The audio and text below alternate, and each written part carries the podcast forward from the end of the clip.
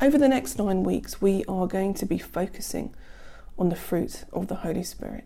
In Galatians chapter 5, verse 2, it says this But the fruit of the Spirit is love, joy, peace, patience, kindness, goodness, faithfulness, gentleness, and self control.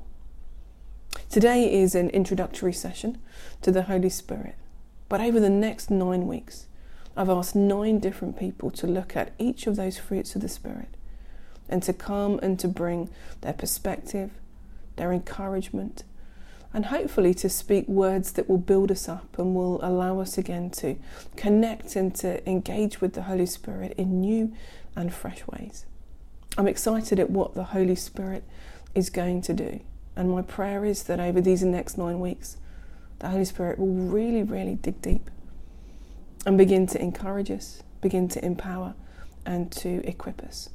Because as we look back through the Bible, we see just how awesome the Holy Spirit is, just how amazing He is at transforming and changing lives and enabling people to do things that perhaps they wouldn't have ordinarily been able to do. We find the Holy Spirit right at the beginning of time, before the creation of the world, and we see that He's part of that. And as we go through the Old Testament, we see that the Holy Spirit came and lived in and filled, dwelt in the lives of certain people for certain times to enable them to do certain tasks, things that they wouldn't have ordinarily been able to do in their own strength. We see Bezalel, he was given great creativity and artistic ability. Samson was given a supernatural power and strength, something beyond his own human ability. Isaiah was given an anointing and a power to preach God's words with an extra authority and effectiveness. And we see that time and time again throughout the Old Testament that people were filled for a short period of time to do awesome things. And there are prophecies and there are promises that God is not going to just do that in the lives of a few people, but there's going to come a time when everyone is going to receive the gift of the Holy Spirit and be able to be transformed and renewed and to do things that they wouldn't be able to ordinarily do. When Jesus was on this earth, he picked up on this whole gift of the Holy Spirit and he said these words I will ask the Father, and he will give you another counselor to be with you forever, the Spirit of truth. The word Jesus uses for another is the Greek word allos, which literally means another of the same kind. Jesus is saying, I am going to be sending another of the same kind as me, the one with the same power, authority, the ability to change lives. This is immense. This is awesome. It says the world cannot accept him because it neither sees him nor knows him. But you know him, for he lives with you and will be in you. So we have this sense that Jesus knows that he's not going to be with them forever, but the Holy Spirit will. And he says, You know him, he's been with you, but he's going to be in you. All this I've spoken while still with you. But the counsel of the Holy Spirit, whom the Father will send in my name, will teach you all things and remind you of everything I've said to you. Incredible. Jesus has said, There's one coming who is just like me with the same power and authority. It's going to be in you, it's going to transform and change you. And then we see the day of Pentecost, the day that this all comes to fruition, the day that from that moment on, Everyone who repents and believes, everyone who becomes a Christian is automatically filled with the Holy Spirit. Wow, incredible.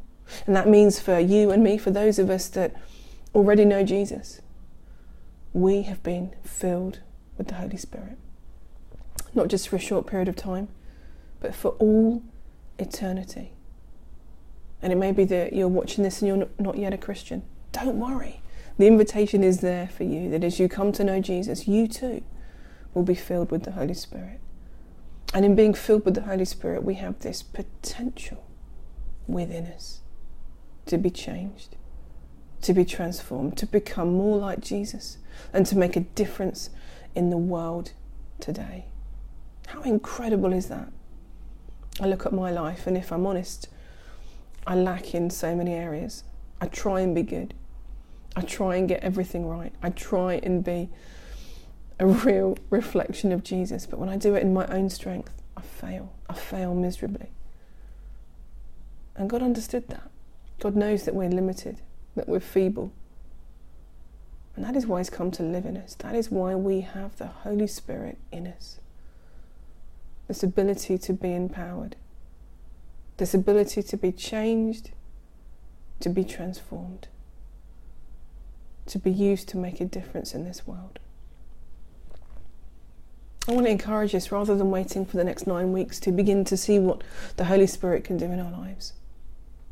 I want to encourage us now just to pause. Maybe find somewhere quiet and to close our eyes and maybe just hold our hands out and to say, Holy Spirit, come and fill me afresh. Come, Holy Spirit. And just gently repeat those words. And maybe for a minute in the stillness, just invite the Holy Spirit to come. And then after we've invited the Holy Spirit to come, maybe that there are areas in our lives that we know we struggle with, where we lack self discipline, where we lack self control, where we would like to be changed and renewed. And just gently invite the Holy Spirit to come and to meet you in those places that you struggle, and to begin to heal, to transform, and to work in those areas. And it may be as we look at this day, this week ahead, we want to say, Holy Spirit, would you equip and enable me to be a blessing? To be a blessing to those around me, to be a blessing to maybe those that I don't know. Use me to be like Jesus this day.